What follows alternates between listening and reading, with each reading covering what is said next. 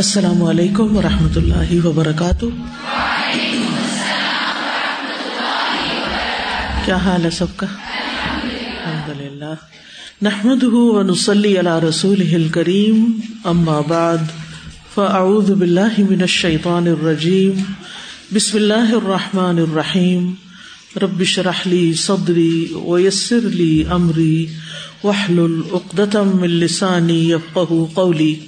الحمد للہ المستحق لغایت التحمید، المتوحد فی کبریائه وعظمته لا الہ الا هو الولی الحمید، الغنی المبدئ المعید، المعطی الذي لا ينفد عطاؤه ولا يبيد المانع فلا معطی لما منع ولا راد لما يريد ہر قسم کی حمد اللہ کے لیے ہے، جو انتہا درجے کی حمد کا مستحق ہے۔ وہ اپنی بڑائی اور عظمت میں اکیلا ہے۔ اس کے سوا کوئی معبود برحق نہیں ہے۔ وہ کارساز تعریف کیا ہوا ہے۔ وہ بے نیاز ہے۔ شروع میں پیدا کرنے والا اور دوبارہ لوٹا کر پیدا کرنے والا ہے۔ وہ عطا کرنے والا ہے، جس کے عطیات نہ ہی ختم ہو سکتے ہیں۔ نہ ہی فنا ہو سکتے ہیں۔ وہ روک دینے والا ہے۔ تو جو کچھ وہ روک دے، اس کو کوئی عطا نہیں کر سکتا۔ اور جس کو دینے کا وہ ارادہ کر لے، اس کو کوئی ٹال نہیں سکتا۔ آج ہم ابتدا کریں گے آیت نمبر انتیس سے۔ کتاب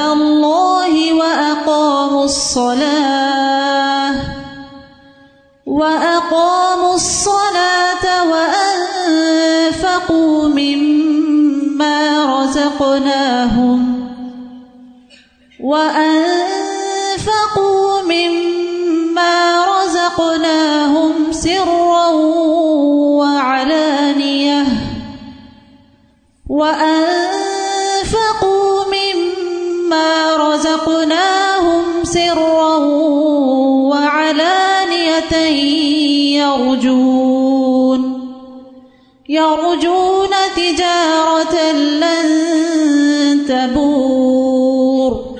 جو لوگ اللہ کی کتاب پڑھتے ہیں، نماز قائم کرتے ہیں، اور جو کچھ ہم نے انہیں دے رکھا ہے، اس میں سے خفیہ اور علانیہ خرچ کرتے ہیں۔ وہ ایسی تجارت کے امیدوار ہیں جس میں کبھی خسارا نہ ہوگا۔ پچھلی آیت میں اللہ سبحان تعالیٰ نے فرمایا کہ علماء وہ لوگ ہیں جو اللہ سے ڈرتے ہیں۔ انما یکش اللہ بن عباد علماء کہ جو اللہ سے ڈرتے ہیں وہی دراصل علم والے ہیں۔ تو اس کے بعد اللہ تعالیٰ نے ان کے تین اوساف کا ذکر کیا ہے اور ان کا اجر بھی بتایا ہے کہ علماء کون ہوتے ہیں، جن کے اندر اللہ کی خشیت ہوتی ہے، ان کی صفات کیا ہوتی ہیں، ان کے اوساف کیا ہوتے ہیں، ان کی کوالٹیز کیا ہوتی ہیں، وہ کیا کام کرتے ہیں۔ تو ان میں سے پہلی صفت کہ وہ اللہ کی کتاب کی تلاوت کرتے ہیں۔ جو علم والے ہوتے ہیں، وہ اللہ کی کتاب کو پڑھتے ہیں۔ اس سے یہ پتا چلتا ہے کہ جو لوگ اللہ کی کتاب کو نہیں پڑھتے، وہ حقیقی معنوں میں عالم نہیں ہوتے۔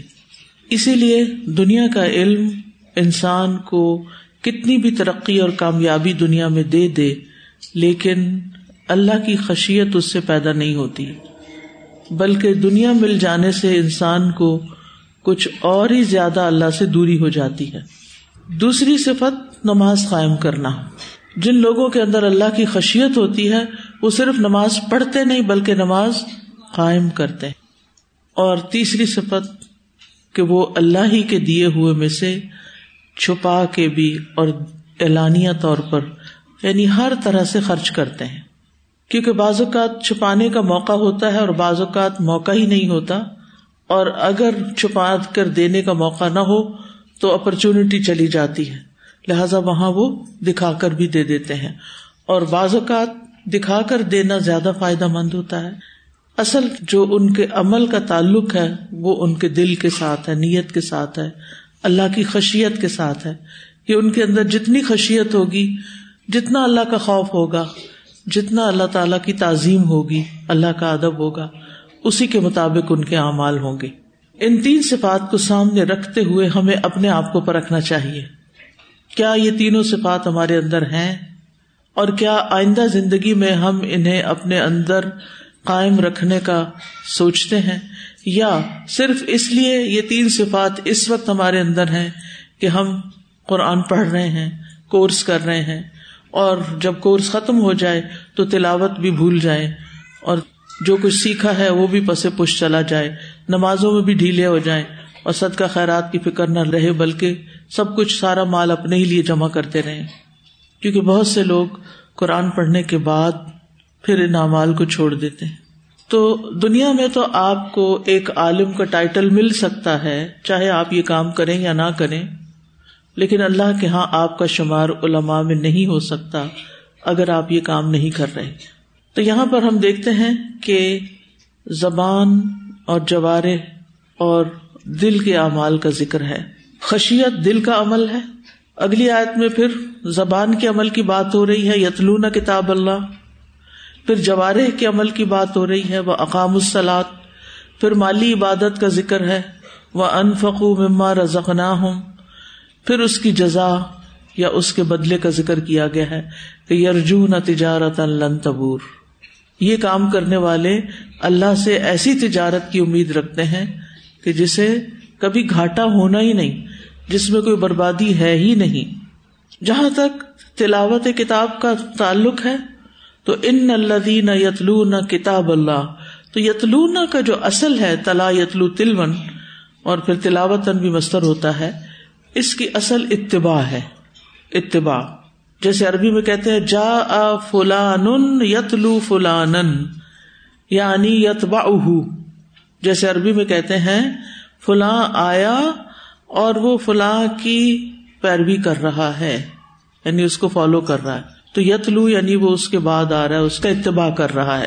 تلاوت کا لفظ جو ہے، یہ قرآت سے عام ہے۔ یعنی قرآن مجید کی قرآت کرنا اور تلاوت کرنا، ان دونوں میں کیا فرق ہے کہ تلاوت کا لفظ عام ہے۔ قرآت میں صرف قرآن کی لفظی تلاوت ہوتی ہے۔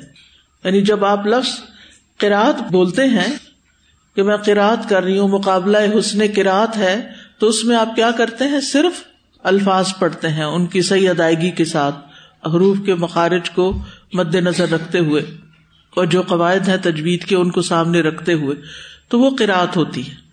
لیکن تلاوت میں قرآت بھی ہوتی ہے اور اس پر عمل کرنا بھی ہوتا ہے۔ ان الفاظ کی یا قرآن کے اس حصے کی جو آپ پڑھ رہے ہیں، اس کو فالو بھی کرنا ہوتا ہے۔ اس پر عمل بھی کرنا ہوتا ہے۔ ٹھیک ہے؟ یعنی کچھ لوگ صرف قرآت کرتے ہیں اور کچھ لوگ تلاوت کرتے ہیں۔ وہ پڑھتے بھی ہیں، قرآت بھی کرتے ہیں اور پھر اتباع بھی کرتے ہیں۔ تو تلاوت دو قسم کی ہوتی ہے، ایک لفظی ہوتی ہے اور ایک حکمی ہوتی ہے۔ لفظی کا مطلب یہ ہے کہ ہم قرآن کی آیات کو ترتیل کے ساتھ تلاوت کر کے اللہ تعالی کی عبادت کریں۔ جیسے کہ رسول اللہ صلی اللہ علیہ وسلم نے فرمایا الماہر بالقرآن مع سفرت الکرام البررہ قرآن مجید کا ماہر قرآن لکھنے والے انتہائی معزز اور اللہ کے فرما بردار فرشتوں کے ساتھ ہوگا یعنی قیامت کے دن۔ اتنا بڑا اس کا مقام ہوگا جو قرآن کا ماہر ہوگا۔ ولدی یقر و یتا فی ہی وہ جو پڑھتا ہے اور اس میں اٹکتا ہے حکلاتا ہے وہ علیہ شاق کن اور اس کے لیے پڑھنا بڑا مشکل کام ہے۔ لہو اجران، تو اس کے لیے دو اجر ہے دوہرا اجر ہے۔ تو دونوں ہی محروم نہیں، اصل بات ہے کہ کون قرآن پڑھتا ہے۔ اور ویسے بھی آپ جانتے ہیں کہ ایک حرف پڑھنے کا بدلا کیا ہے؟ دس نے کیا لیکن تلاوت حکمی کا کیا مطلب ہے کہ قرآن کے حلال کو حلال سمجھنا، حرام کو حرام سمجھنا، محکم پر عمل کرنا، متشابہ پر ایمان رکھنا، حلال کو حلال سمجھنا، حرام کو حرام، محکم پر عمل اور متشابہ پر ایمان۔ تو جب ہم کہتے ہیں کہ ان الدین یتلون کتاب اللہ، تو اس میں تلاوت لفظی بھی مراد ہے اور تلاوت حکمی بھی۔ دونوں ہی چیزیں آ جاتی ہیں۔ یعنی یہ کون لوگ ہیں جو اللہ کی خشیت رکھتے ہیں؟ یہ وہ لوگ ہیں جو قرآن کے الفاظ کی تلاوت کرتے ہیں، اس کے احکامات پر عمل کرتے ہیں اور اس بات پر ایمان رکھتے ہیں کہ یہ سارے کا سارا اللہ سبحان تعالی کی طرف سے نازل کردہ ہے اور خیر اور برکت اور بھلائی اور رحمت اور ہدایت کا ذریعہ ہے۔ اب آپ دیکھیے کہ جب ہم لفظی قرآد کرتے ہیں تو اس میں معنی کا جاننا ضروری نہیں ہوتا۔ اگر کسی کی زبان عربی نہیں اور اس نے خالی عربی میں قرآن پڑھ لیا اور اس کو سمجھ نہیں ہے، تو بہرحال ثواب کا ایک حصہ اس کو مل جائے گا۔ لیکن قرآن مجید صرف پڑھنے کے لیے نہیں آیا۔ یہ تو ایسا ہی ہے نا کہ جیسے آپ کو اگر کوئی ریسیپی بک دی جائے اور آپ ہر روز کھول کے بیٹھ جائیں اور ان کو پڑھ پڑھ کے سناتے رہیں گھر والوں کو تو اٹھ کر کچھ نہ پکائے اس میں سے، یا کوئی یو ٹیوب چینل لگا لیں اور اس میں ریسیپیز دیکھتے رہیں۔ میں کسی کے گھر گئی تو ان کا اسکرین بہت بڑی لگی ہوئی تھی۔ تو اب آپ کو پتا ہے کہ یو ٹیوب اسکرین پر بھی چلا جاتا ہے۔ تو میں دیکھنے لگی تو اس میں مختلف فوڈس اور ریسیپیز اور پتہ نہیں کیا کیا آ رہا تھا، آ رہا تھا، آ رہا تھا، آ رہا تھا۔ میں نے کہا، یہ کس لیے لگایا ہوا ہے؟ یعنی اس کا کیا فائدہ ہے؟ صرف دل بہلانے کو، نئے نئے کھانے اور ان کی شکلیں اور ان کے طریقے دیکھنے، جاننے کو۔ نہ ہمت ہے خریدنے کی، نہ ہمت ہے پکانے کی، اور صرف دیکھ دیکھ کے دل بہلا رہے ہیں۔ قرآن مجید کے ساتھ بھی ہمارا معاملہ یہی ہے کہ ہم اس کو صرف اچھا سا، خوبصورت کے رات میں پڑھ پڑھ کے خوش ہوتے رہتے ہیں، سر دھنتے رہتے ہیں۔ یہ تو اللہ تعالیٰ کی رحمت ہے کہ آپ کو اس پڑھنے پر بھی اجر مل جاتا ہے۔ لیکن یہ کتاب صرف اس لیے نہیں آئی۔ یہ کتاب سمجھنے کے لیے آئی اس کے فہم کے لیے، اور پھر اس کے بعد فہم ہوگا تو ہی عمل ہوگا۔ کیونکہ یہ ناممکن ہے کہ کوئی شخص قرآن پر عمل کرے اور اس کو وہ سمجھ نہ آتا ہو۔ یعنی قرآن پر اسی وقت عمل ہو سکتا ہے جب انسان اس کو سمجھتا ہے۔ اس لیے صحابہ کرام کا طریقہ کیا تھا کہ وہ قرآن کو پڑھتے بھی تھے اور سمجھتے بھی تھے اور آگے نہیں بڑھتے تھے جب تک کہ وہ آیات ان کو سمجھ نہیں آ جاتی تھی۔ یعنی وہ کہتے ہیں کہ ہم نے علم اور عمل کو ساتھ ساتھ لیا۔ اور وہ کہتے تھے کہ ہم نے قرآن، علم اور عمل سب کچھ سیکھا ہے۔ یعنی صرف لیا نہیں، اخذ نہیں کیا، بلکہ ہم نے عمل کرنا بھی اس پر سیکھا ہے کہ عمل کیسے کرتے ہیں۔ تو بات یہ ہے کہ اللہ کی کتاب کی تلاوت کرنا، سمجھ کے پڑھنا، یہ خشیت حاصل کرنے کا ذریعہ ہے، کیونکہ اس سے انسان کے اندر علم میں اضافہ ہوتا ہے۔ اور قرآن مجید اس لیے بھی پڑھنا ضروری ہے کہ اللہ تعالی کی پہچان اللہ کے کلام کو سمجھے بغیر نہیں ہو سکتی۔ تو جب تک اللہ تعالی کی پہچان نہیں، تو کیا اللہ کی خشیت آ سکتی ہے؟ بتائیے۔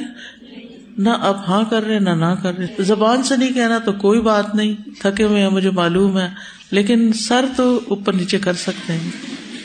ہاں یا نہ کر دیں خشیت کس کے اندر ہوتی ہے؟ علم والوں کے اندر، علم والوں کے اندر۔ ان نما یکش اللہ من عباد العلماء۔ اور علم والے کون ہوتے ہیں؟ ان کی پہلی خصوصیت کیا ہوتی ہے؟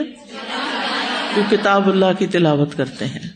کتاب اللہ کی تلاوت کے بہت سے فائدے ہیں لیکن ان میں سے ایک بہت بڑا فائدہ یہ ہے کہ تلاوت کتاب کے ذریعے ہمیں اللہ تعالی کی پہچان ہوتی ہے۔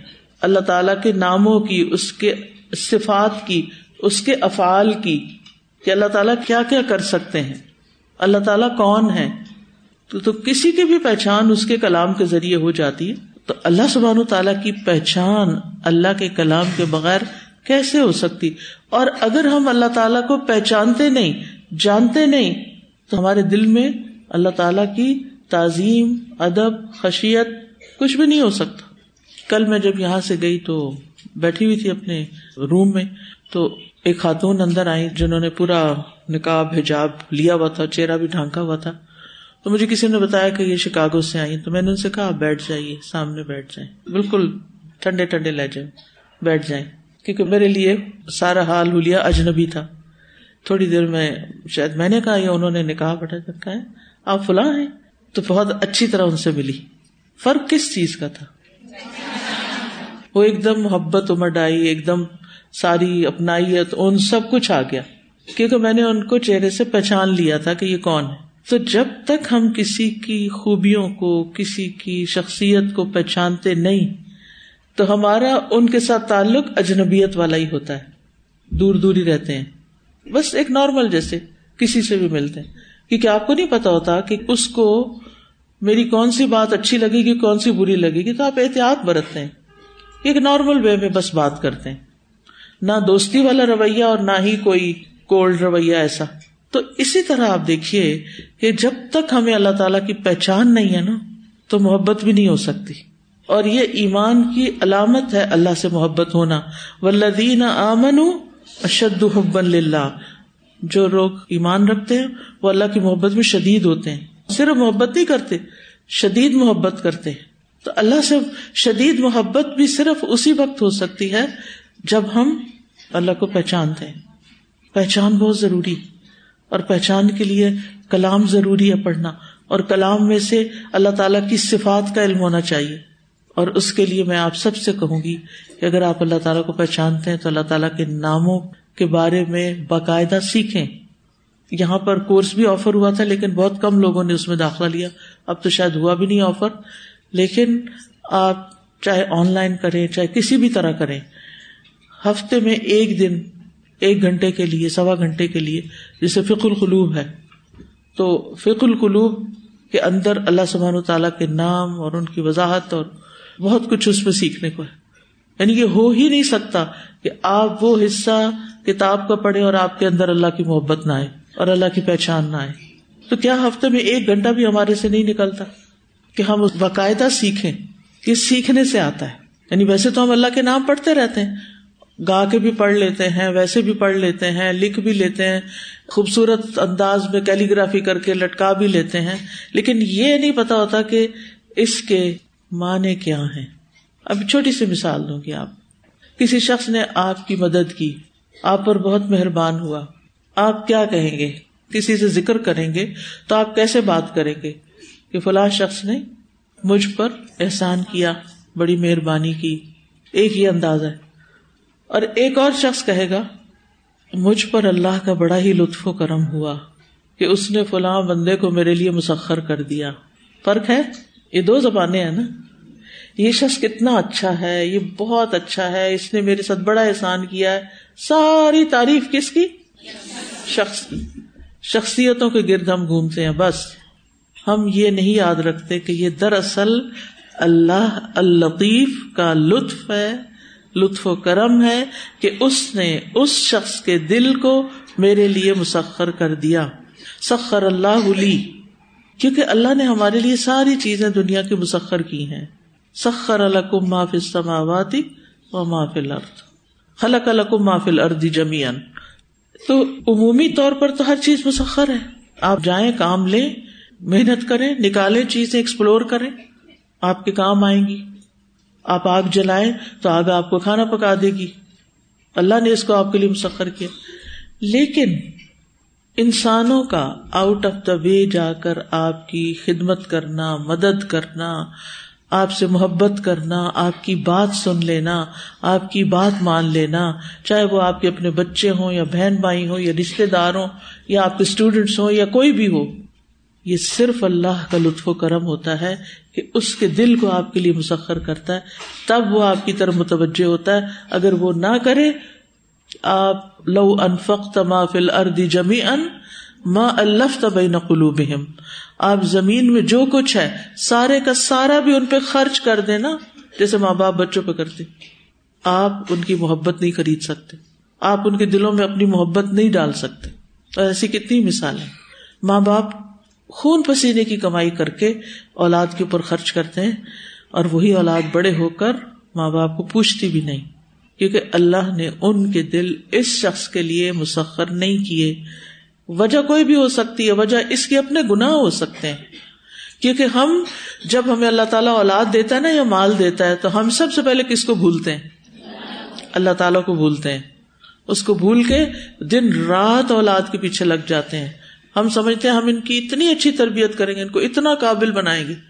ان کو اتنی کامیاب زندگی دیں گے کہ پھر یہ ہمارا نام روشن کریں گے اور ہماری خدمت کریں گے۔ ان کو سب دنیا مل جاتی ہے۔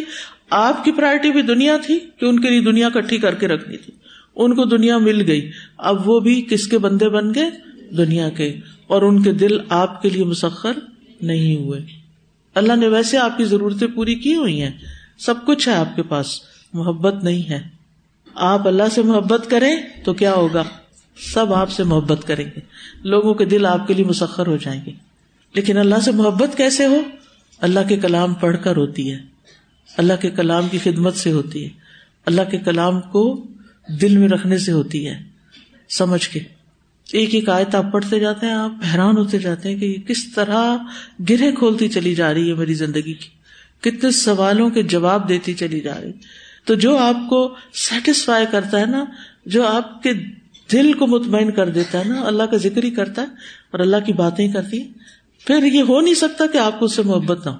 تو اللہ کے کلام کو زندگی میں کبھی بھی نہیں چھوڑنا۔ یہ ایسی تجارت ہے جس میں نقصان ہے ہی نہیں۔ ہم سمجھتے ہمارے پاس وقت نہیں، کتنا غلط بہانا ہے۔